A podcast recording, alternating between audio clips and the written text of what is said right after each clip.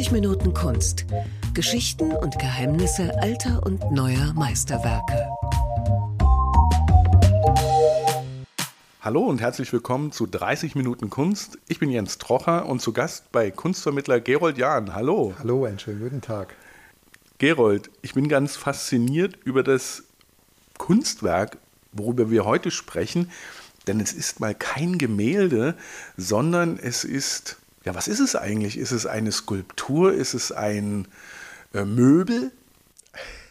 Ja, eine Raumdekoration kann man natürlich sagen. Im grünen Gewölbe zu finden, im neuen grünen Gewölbe. Und es ist ein Obelisk, das heißt eine religiöse Darstellung, in der sich das Wissen der Welt quasi in einer Stelle vereinigen soll. Schwierig zu sagen, was es eigentlich ist. Ein Möbel Möbel wäre ja etwas Mobiles, das heißt etwas, was man bewegen kann. Und das ist hier aber, ist auch keine Immobilie, ist ja nichts, also ist nichts Unbewegliches, aber etwas schwer wäre es doch, allein bei der Größe und bei der Masse. Ja. Ich glaube, ich fange mal mit dem offiziellen Titel an. Es ist ein Altar. Es heißt, der Altar heißt der Apis-Altar. Warum der so heißt, erklärst du mir gleich, aber die Ausmaße sind schon mal mächtig gewaltig. Ja, über zwei Meter, ich glaube zwei Meter vier ist es hoch insgesamt mit dem Obelisken. In der Breite halb so breit, glaube ich, ein Meter und zwei und die Tiefe so ein bisschen über einen Fuß tief, 35 Zentimeter.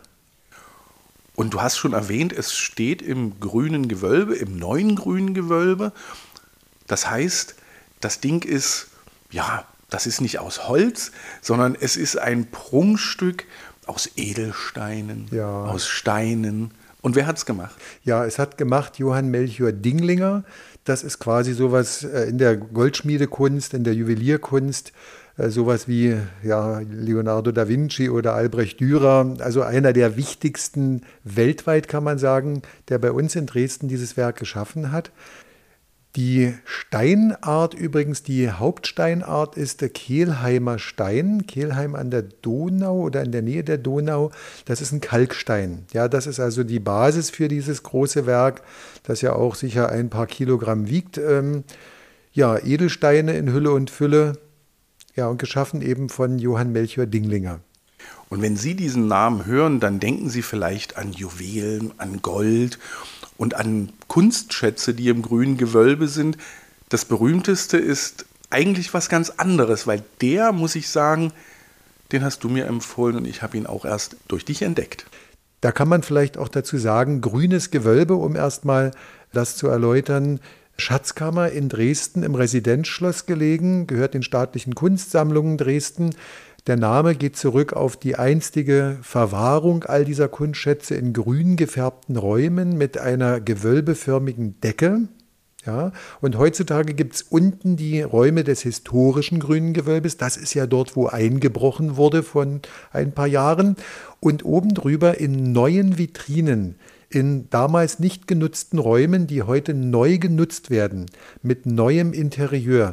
Das neue grüne Gewölbe. Neu bedeutet hier nicht neumodische Kunstwerke, sondern das bedeutet neue Präsentation.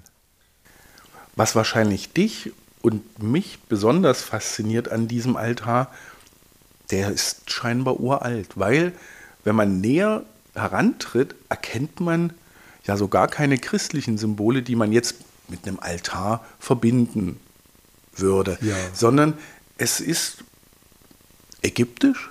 Ja, es ist ägyptisch.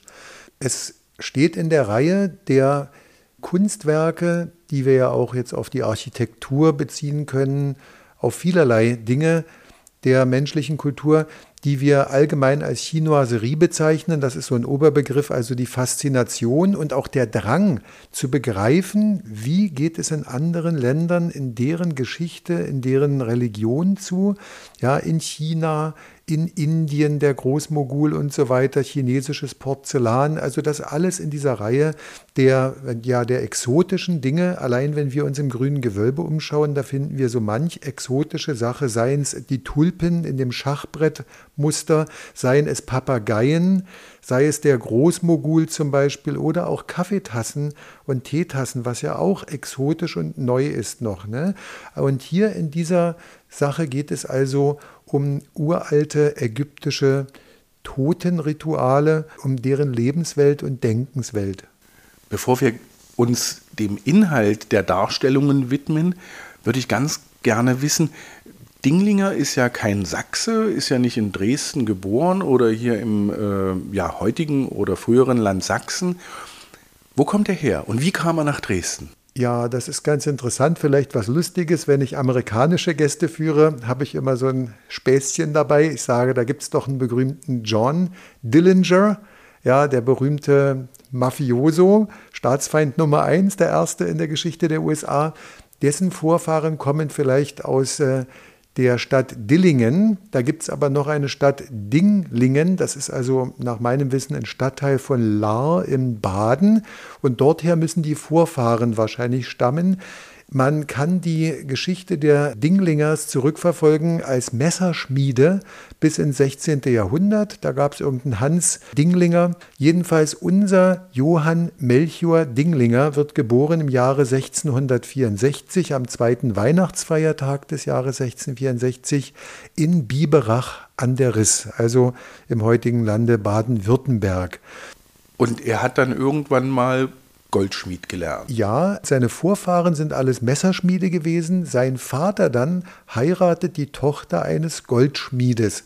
Und das ist mir mal irgendwann aufgefallen, das mag der Hintergrund sein, wie auch immer, dass er da erstmals in dieses Metier reinriechen durfte, hat dann eine Ausbildung gemacht in Ulm, ging später dann zur weiteren Lehre nach Augsburg und jeder Fachmann weiß natürlich, Augsburg ist das Zentrum, zusammen jetzt mit Nürnberg und auch dann später Dresden und so weiter, der Goldschmiedekunst und der Juwelierkunst überhaupt in deutschen Landen, war dann auf Wanderschaft auch in Frankreich und so weiter und kommt im Jahre 1692 als junger Mann in Dresden an, noch als Geselle, aber er muss schon sehr wohlhabend gewesen sein und auch gute Kontakte und auch schon sehr gute Arbeiten gehabt haben, denn er ist dann sehr schnell, hat sich dann sehr schnell hier etabliert, wurde Mitglied der Innung, nachdem er geschickterweise eine Tochter eines Goldschmiedes geheiratet hatte, gehörte er dann zur Gesellschaft quasi und wurde dann kurz darauf auch naja, das war dann 1698 der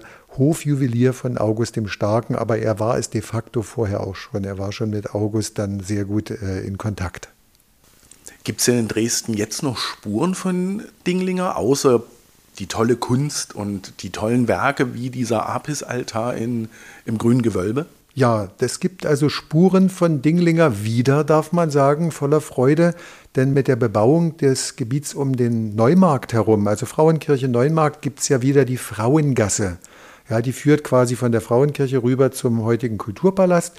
Und da in dieser Frauengasse, wenn man mal sucht, findet man ein sehr, sehr schönes Haus ähm, mit einer Gedenktafel. Dort war sein Haus, dort war sein Wohnhaus und seine Werkstatt. Dann seine Brüder übrigens, der hatte ja noch zwei Brüder, die in demselben Metier mitarbeiteten. Die hatten ihren Hauptwohnsitz weiterhin unten in Biberach an der Riss, hatten aber auch Adressen in Dresden. Und wer heute zu Vapiano geht, das Haus dort ist die Schleichwerbung erlaubt. Auf jeden Fall in dem Haus dort äh, war auch eine Werkstatt. Dinglingers Haus jedenfalls in Dresden kann man finden. Dann kennt jeder Dresdner ähm, Dinglingers Weinberg, denke ich. Dinglingers Weinberg. Das ist an, neben den Elbschlössern äh, genau, äh, direkt an der Elbe gelegen. Ein rüber. größeres Herrenhaus. Genau. Dann, wer in den mathematisch-physikalischen Salon geht, der kommt äh, auch an Apparaten vorbei, die in seinem Haus gestanden haben müssen. Andreas Gärtner, ja, Handri Sarodnik aus der Lausitz war ja ein ganz begnadeter Meister, der solche Apparate schuf und sein Haus war also Dinglingers Haus war mit diesen Apparaten unter anderem zu astronomischen Beobachtungen ausgestattet in der Frauengasse.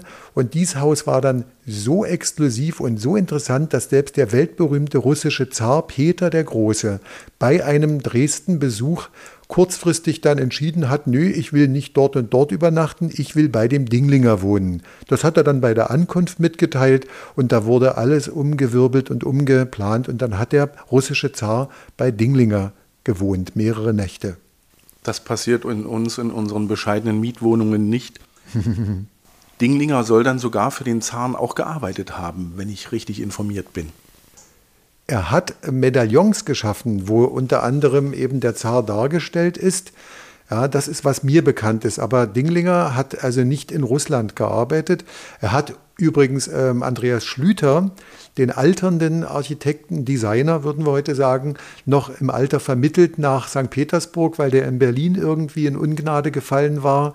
Und das sind also solche Geschichten hintenrum einmal oder am Rande. Aber direkt für ihn gearbeitet ist mir nicht bekannt. Wenn du da Besseres weißt, Näheres weißt? Das machen wir beim nächsten Mal. Jo, können wir gerne mal. Lass uns mal an den Altar symbolisch näher herantreten.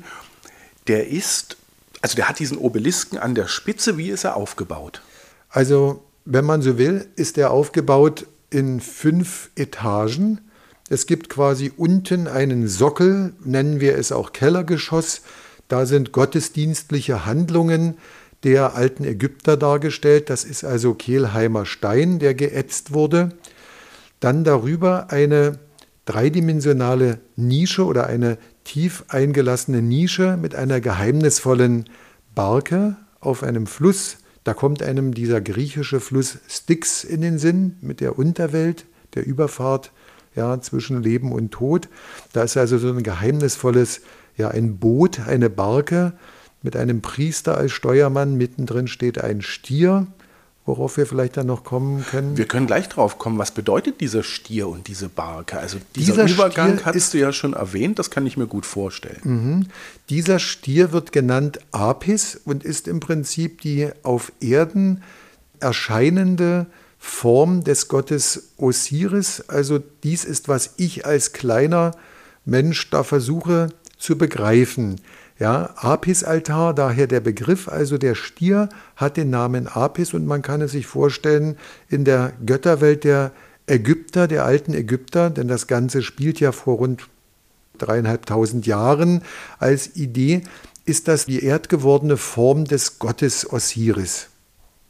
Ja, das ist also unten der Stier, flankiert übrigens von gefährlich dreinschauenden Krokodilen, die diamantbesetzt sind. Darüber dann, eine Etage darüber, dann schon wie eine wie ein Altar in unserer Kirche, nicht wahr? Das ist also ein dreigeteilter Altar, da kommen einem wirklich unsere christlichen Kirchen in den Sinn. Das ist also ein rot-weiß gebänderter Chalcedon, das ist so eine Tafel, ja, Chalcedon wahrscheinlich aus der Gegend Ida Oberstein. Was ist Chalcedon? Entschuldige. Chalcedon Mineral. Mineral. Ja, Mineralform. Und da ist also die Welt der Isis dargestellt, der Naturgöttin, der, Alge, der allgegenwärtigen Naturgöttin. In beiden übrigens unten in der Nische mit der Barke, als auch darüber sieht man hundsköpfige Figuren. Können wir darauf vielleicht nachher nochmal kommen? Der typische Hundskopf. Ja, und darüber sieht man dann eine nächste, eine vierte Etage. Das ist dann ein Emailbild, das rund gestaltet ist und darüber dann erhebt sich dieser große Obelisk. Ja, denn ich wollte ja mich etwas kurz fassen, ich könnte jetzt hier noch weiter erzählen, aber du hast ja erst mal gefragt, wie das aufgebaut ist. Genau. Was ist eigentlich die Bedeutung eines Obelisken? Ein Obelisk, mir ist mal in den Sinn gekommen, ist ja eigentlich die Verbindung zwischen Erde und Himmel. Er verjüngt sich nach oben, gewöhnlich jedenfalls, verjüngt er sich nach oben. Er hat geheimnisvolle Inschriften, die nicht jedermann sofort verstehen soll und muss, die aber über Geschichte oder eben über Religion, über, ja, über den Glauben etwas vermitteln. Er zeigt nach oben und wenn wir Christen oder wir aus christlichen Ländern mal daran denken, unsere gotischen Kathedralen haben ja meist auch ganz stark nach oben strebende Türme, Kirchtürme, ja, oder seien es auch ganz schlichte Formen jetzt, die müssen ja nicht unbedingt gotisch sein, aber ein Kirchturm weist ja auch nach oben. Also die Vermittlung zwischen Erde und Himmel, wenn du so willst. Was hat er da drauf geschrieben? Wusste der, was er macht? Also die Inschriften hat er nicht übersetzen können, denn die Entschlüsselung passierte dann erst runde 100 Jahre nach Entstehung unseres Kunstwerks. Übrigens, das ist wohl entstanden ab 1700 und schätzen wir mal 26, 27 mag der Entschluss, mag die Idee bei ihm gereift sein. Ein Spätwerk ist es, es ist sein letztes Werk. Ja, fertiggestellt im Jahre 1731. Das ist definitiv klar, denn da ist er gestorben, unser Dinglinger, im Alter von 66 Jahren. Zurück zu deiner Frage. Hieroglyphen übrigens, weiß jeder, wenn er an Ägypten denkt, dann kommen einem die ja, kommt einem die Sphinx in den Sinn, dann kommt einem diese merkwürdige kapuzenförmige Haube in den Sinn mit den tiefen Falten, das ist, was wir so als Klischee ja kennen, und Hieroglyphen. Hieroglyphen heißen eigentlich heiliges Geritztes, um es mal etwas modern zu sagen. Hieroglyphos, also heiliges Geritztes, das sind also Schriftzeichen, die, das hat der Mensch erst viel später begriffen, anfänglich nur einzelne Bilder verkörperten, später dann sind daraus Laute und zusammengesetzte Laute geworden. Und dies zu begreifen hat Jahrtausende gedauert, um sie später im Jahre 1822 wirklich als Weltsensation entziffern zu können. Ja, als die Entschlüsselung der Hieroglyphen ist ja äh, das große Verdienst eines Franzosen, eines französischen Gelehrten mit dem Namen Champollion, ja, Jean-François Champollion, 1822. Entscheidend war dann auch, dass er begriffen hat bei dieser Entschlüsselung der Hieroglyphen, dass ähm, da auch Altgriechisch mit dabei war und der Gedankengang war wichtig, die Hieroglyphen sind nicht ein und dieselbe Schrift, sondern da geht es mal um Laute, da geht es mal um Bildvorstellungen, mal um zusammengesetzte Laute. Und als er das begriffen hat, hat er es geschafft, über, das, über die Kenntnis des altgriechischen Zusammenhänge herzustellen. Lange Rede, kurzer Sinn. Johann Melchior Dinglinger kannte die oder hat die Hieroglyphen richtig dargestellt, aber er konnte nicht erklären, was er da eigentlich geätzt oder eingeritzt hat. Die nächste Etage etwas weiter drunter hat mich ja total verblüfft. Aber erst nachdem du mich darauf hingewiesen hast, was dort abgebildet ist. Dort sind nämlich ein Pärchen und ein Kind abgebildet. Ja. Und das kommt mir irgendwie bekannt vor aus anderen Altären. Man muss sich ja vor Augen halten, gemacht wurde dieses ägyptische Werk durch einen hiesigen Deutschen, ja, der aus dem Schwäbischen unten stammte, aber in Dresden das Ganze geschaffen hat. Und der dachte natürlich oder fühlte auch in seinen christlichen ähm, Formen. Das bedeutet, wir sehen Ähnlichkeiten, wir sehen Parallelen zur christlichen kirchlichen Darstellung mit diesem Emailbild. Email ist ja ein Glasfluss, der auf ähm, Metall aufgebracht werden kann, mit dem man auch dann farblich arbeiten kann, mit speziellen Farben und äh, auch speziellen Werkzeugen. Und in diesem eher runden und farbenfreudigen Bild sind dargestellt quasi die heilige Familie, würde man bei den Christen sagen. Da ist Mama, Papa und ein Sohn. Insgesamt sehen wir ja da fünf Figuren, links und rechts also sehen wir zwei Figuren und dann aber eine Frau mit einem kleinen Kindchen auf dem Schoß oder in den Händen und daneben einen Mann. Das eine ist eben die Isis, ja, das ist also die Allgöttin. Dann der Mann ist der Osiris, ja, und dann sehen wir auf, ihren, ähm, auf ihrem Schoß oder eben bei der Mutter den Horus, das ist ihr Sohn, nach der altägyptischen Darstellung. Der Horus, der Harpokrates, der dann übrigens auch unten bei der Barke nochmal zu sehen ist als eine Figur. Das ist also auch eine, der Harpokrates ist ja der Gott des heiligen Stillseins und der heiligen Weisheit. Man merkt schon, es ist nicht einfach, sich in diese Gedankenwelt überhaupt einzufühlen. Jetzt habe ich nachgezählt, Du hattest gesagt, fünf Figuren, drei haben wir gerade erwähnt, beziehungsweise hast du erwähnt. Wer sind die anderen beiden? Ja, also Isis, Osiris und ihr Sohn, der Horus. Ganz links sehen wir eine hundeköpfige Frau, das ist die Nephthys. Das ist die Zwillingsschwester quasi von der Isis, die Geburts- und Totengöttin. Ja, und rechts vom Osiris den Anubis mit einem Hundekopf. Das ist der Gott der Toten, Riten und der Mumifizierung. Also man merkt schon, hier geht es um sehr exotische Dinge. Aber alles, was man eigentlich mit dem alten Ägypten verbindet. Ja, genau. Darunter ist aus diesem Material, was ich ja nicht kenne, du hast gesagt, Calcedon ist es. Ja. Was sehen wir dort?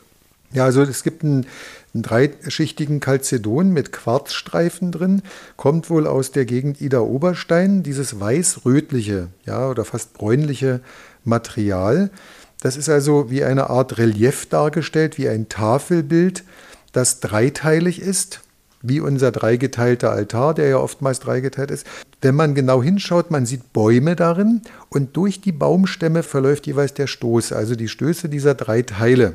Das ist also zusammengefügt und das ist also wie so ein riesen Cameo. Cameo ist etwas erhaben geschnitztes, ja, geschnitzt in dem Sinne eben auf sehr hartem Stein. Das ist die Sphäre der Isis, der Allgöttin, das ist die Natur geschaffen durch den Steinschneider aus Dresden Christoph Hübner. Der Dinglinger hat das also nicht allein gemacht. Er hatte sozusagen Mitarbeiter. Er hatte Mitarbeiter.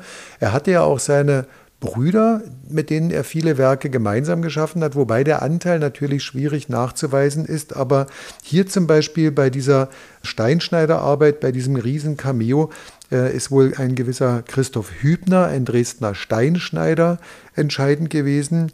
Dann gibt es auch den berühmten Namen Kirchner. Da gab es einen Gottlieb Kirchner, der aber hier wohl nichts groß mitgemacht hat. Der war nämlich damals in Meißen und in Weimar. In Meißen war er bei der Porzellanentwicklung, eben bei der Formensprache beteiligt. Aber dessen Bruder wohl, ja, dessen Bruder, der gleichzeitig auch sein Lehrer gewesen ist, Christian Kirchner, hat mitgearbeitet und der Anteil anderer ist auch nachweisbar. Eine Etage drunter ist dann ja fast, kann man sagen, die Hauptszene, beziehungsweise ich finde sie am spannendsten. Da steht ein Stier auf einer Barke. Ja, da kommt einem gleich wirklich diese Geschichte der Griechen mit dem unterirdischen Fluss in die Totenwelt vor, Styx genannt, der Name ist sicher bekannt. Also eine Nische mit einer ja, eingravierten Inschrift und einer plastischen Figurengruppe, Übrigens das große Verdienst und die große Meisterschaft von Dinglinger ist ja aus literarischen Quellen, aus Zeichnungen, aus zweidimensionalen Zeichnungen, das alles dann dreidimensional plastisch einzuarbeiten, umzuarbeiten. Also wir sehen in dieser Nische vergoldete Hieroglyphen, aber was zuerst natürlich ins Auge fällt, ist diese geheimnisvolle Barke, ja, eine, eine Art Schiff, das gesteuert wird durch einen Priester, es gibt also zwei Figuren, eine vorn, eine hinten und in der Mitte einen Stier. Und dieser Stier wird genannt Apis, um nochmal zur, zum Kern der Geschichte vorzudringen. Daher der Begriff Apis-Altar. Aber es fängt schon damit an, sich zu fragen, wer ist denn das oder was ist ein Apis eigentlich? Und da bin ich mir sicher, kommen schon die meisten ein wenig ins Schleudern. Ich zugegebenermaßen auch als ich mich damit noch nicht so sehr beschäftigt habe. Der Apis ist die irdische Erscheinung des Osiris und der Osiris ist sowas wie Gott. Ja, also man kann sich ungefähr zusammenreimen als Europäer, als Christ. Das ist die fleischgewordene Form von Gott. Das ist also ein Stier quasi auf Erden. Der ist selber auf der toten Barke, auf dem toten Schiff. Ja, also ganz geheimnisvoll soll es ja auch auf uns wirken. Links und rechts davon gleiten ganz realistisch übrigens ja, diamantbesetzte Krokodile links und rechts in den Fluss, in den Nil. Wir sehen ja auch, was den Menschen umgeben hat damals. Eben die Krokodile und der Nil gehörten eben dazu. Dann sehen wir links und rechts auf den Konsolen Nilpriester, die Opfergaben in den Händen tragen. Ja, das ist im Prinzip der Inhalt der unteren tiefen Nische. Rechts und links sind mir noch zwei pummelige Figuren aufgefallen, ja.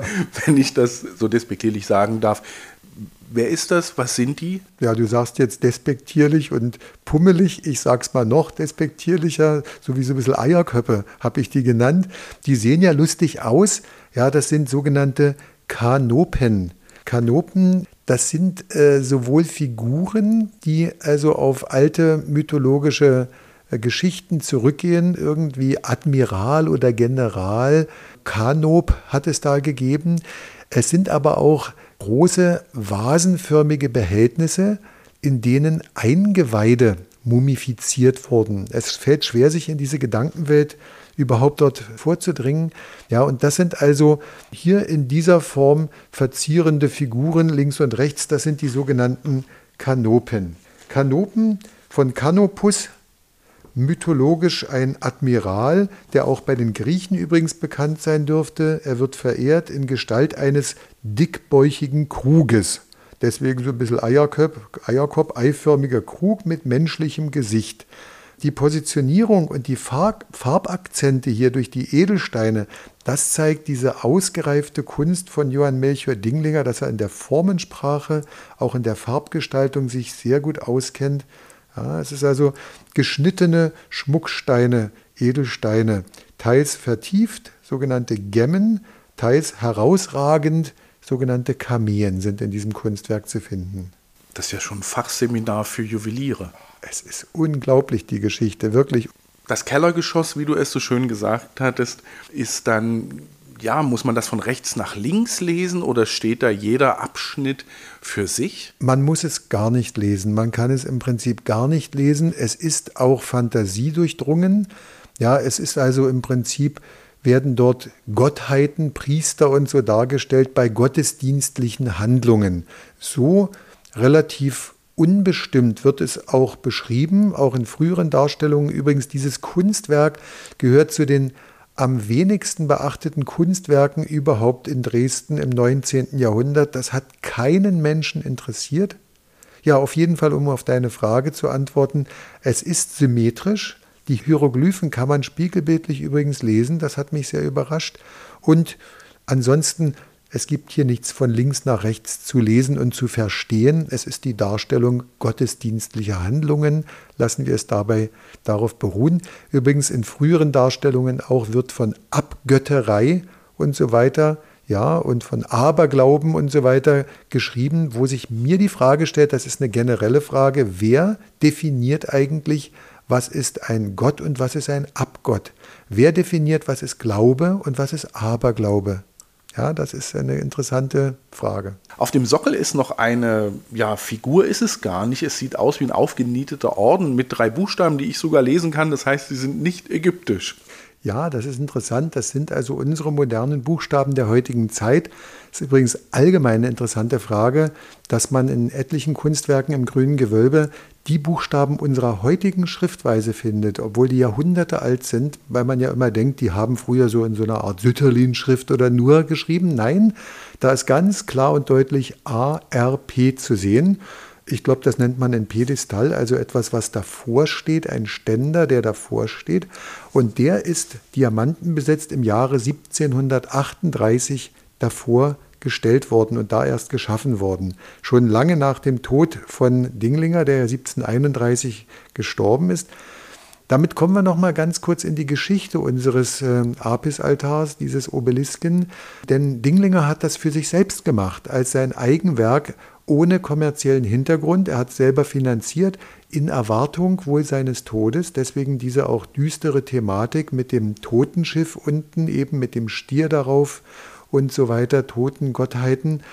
Er hat es geschaffen in Angesicht des endlichen Lebens, wie so manch anderer Künstler auch. Rembrandt oder Rosalba Carriera haben ja auch im Alter dann interessante Werke geschaffen, die mit ihrem eigenen Alter zu tun haben. Und das Werk wurde nicht August dem Starken zum Kauf angeboten. Das ist also etwas ganz Eigenartiges, weil alles andere gekauft wurde, ja, geschaffen wurde, um eben auch damit Geld zu verdienen. Er wusste, ich habe genug Geld und ja, ich habe es für mich gemacht.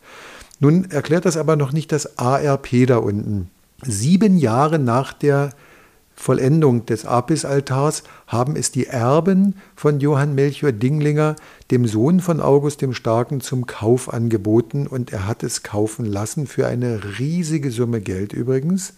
Ja, und da hat man dann das äh, kleine Kunstwerk davor geschaffen. Es bedeutet ARP, Augustus Rex Polonie. Denn August der Starke der aber inzwischen ja schon tot war, und der Sohn, der dieses Kunstwerk hier hat kaufen lassen, waren ja beide auch Könige von Polen.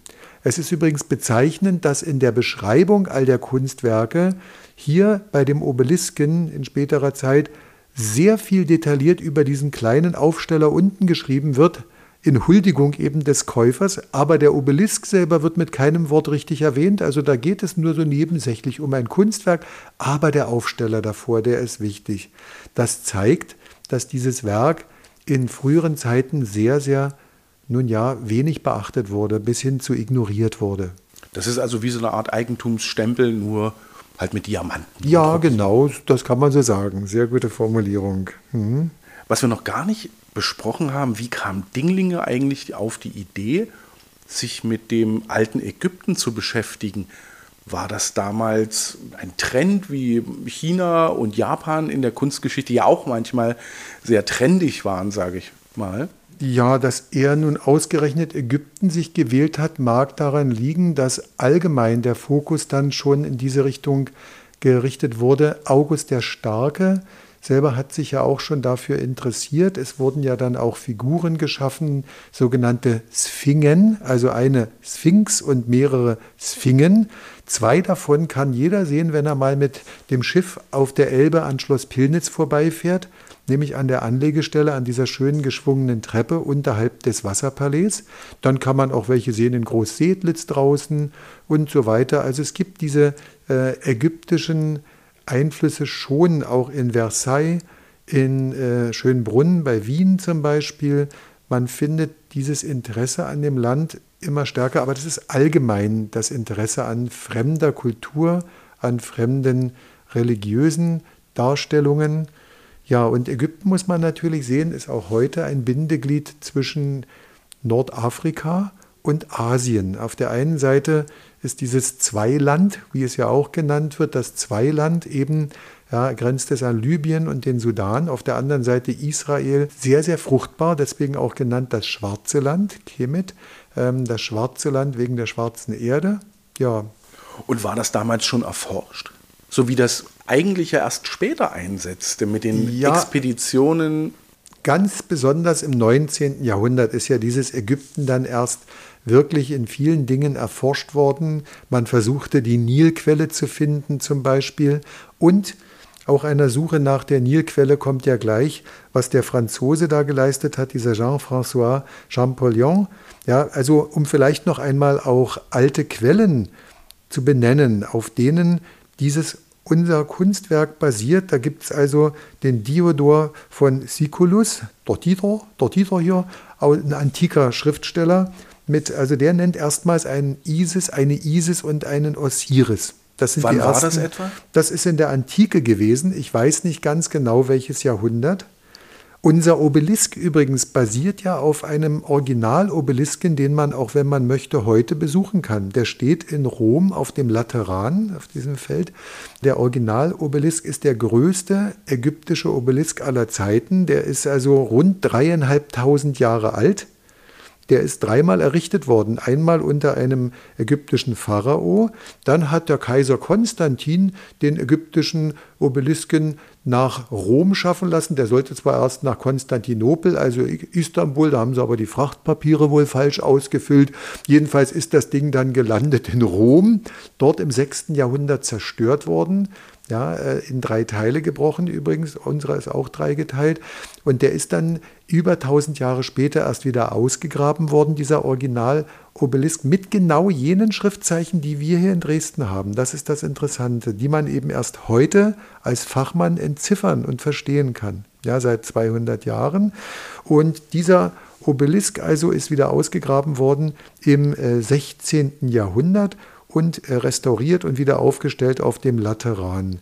Um nochmal auf die Quellen zurückzukommen, also der älteste ist hier dieser Dieter, hier, der Diodor von Siculus. Dann gibt es im 17. Jahrhundert einen Jesuitenpater, Athanas Kircher heißt der Mann, der ein weiterer Workaholic gewesen sein muss. In modernen Worten, der Mann hat unendlich viel gearbeitet. Er hat eine koptische Grammatik aufgestellt. Er gilt als der Ägyptologe des 17. Jahrhunderts. Dann, äh, rund 100 Jahre später, gibt es einen Franzosen, ja, Montfaucon, ich hoffe, ich spreche es wieder richtig aus, Bernhard von Montfaucon, also Falkenberg wäre seine Übersetzung. Das ist also ein Werk mit über 40.000 Zeichnungen. Ja, hat ein Buch ich. geschrieben, ja, ne? ein, ein mehrbändiges. Genau, Nachschlagewerk und da sind über 40.000 Zeichnungen. Und darauf basieren eben Darstellungen unseres Johann Melchior Dinglinger. Und er hatte einen Mitarbeiter direkt, einen Berater, Fachberater, der hier in Dresden lebte. Moritz Konrad Rüger war sein Name. Befreundet übrigens über die Frau, glaube ich. Er war ein Sohn eines Kammerschreibers und ein Freund eben der Familie Johann Melchior Dinglingers. Der hat in Marburg studiert, konnte Latein und er studierte Weltweisheit. Was immer das auch bedeutet, der Kenner des Altertums. Was er da wirklich alles wusste, ist schwierig einzuschätzen heute. Aber er war in der Zeit eben von dem Sohn von August dem Starken der Altertumsexperte am Dresdner Hof und der hat ihn wohl beraten, bei der Schöpfung unseres Altars. Leider kann ich kein Altägyptisch, sonst würde ich jetzt einen altägyptischen Dankesgruß dir zurufen. Vielen Dank, lieber Gerold. Sehr gern geschehen. Wenn Sie also das alte Ägypten entdecken wollen, kommen Sie nach Dresden. Im grünen Gewölbe steht der Apis-Altar. Vielen Dank fürs Lauschen. Bis zum nächsten Mal.